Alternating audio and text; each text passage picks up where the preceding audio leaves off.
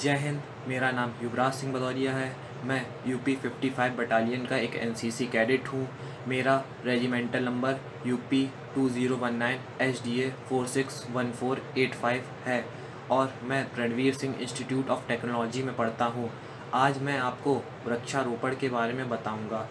आप जैसे जानते हैं, वृक्ष हमारे जीवन में कितने ज़रूरी हैं। वृक्ष हमें ऑक्सीजन, फल तथा अन्य चीज़ प्रदान करते हैं, जो कि हमारे जीवन में काफ़ी ज़रूरी है, जिससे कि हम अपना जीवन यापन कर सकें। वृक्ष कई छोटे जानवरों को घर प्रदान करते हैं, परंतु आज के युग में लोग वृक्ष लगाने की जगह काफ़ी सारे वृक्ष काट के वहाँ पे फैक्ट्रियाँ खोल रहे हैं, जिसके कारण प्रदूषण और बढ़ रहा है। हमें लोगों को जागरूक करना चाहिए, उन्हें बताना चाहिए कि वृक्ष लगाने से उनका ही फ़ायदा है।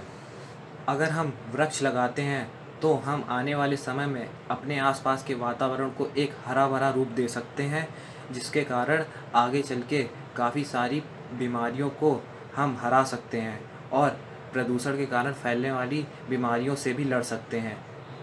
आखिरी में मैं आप सबको इस स्लोगन के माध्यम से जागरूक करना चाहता हूँ। खाली धरती करे पुकार, वृक्ष लगाकर करो सिंगार।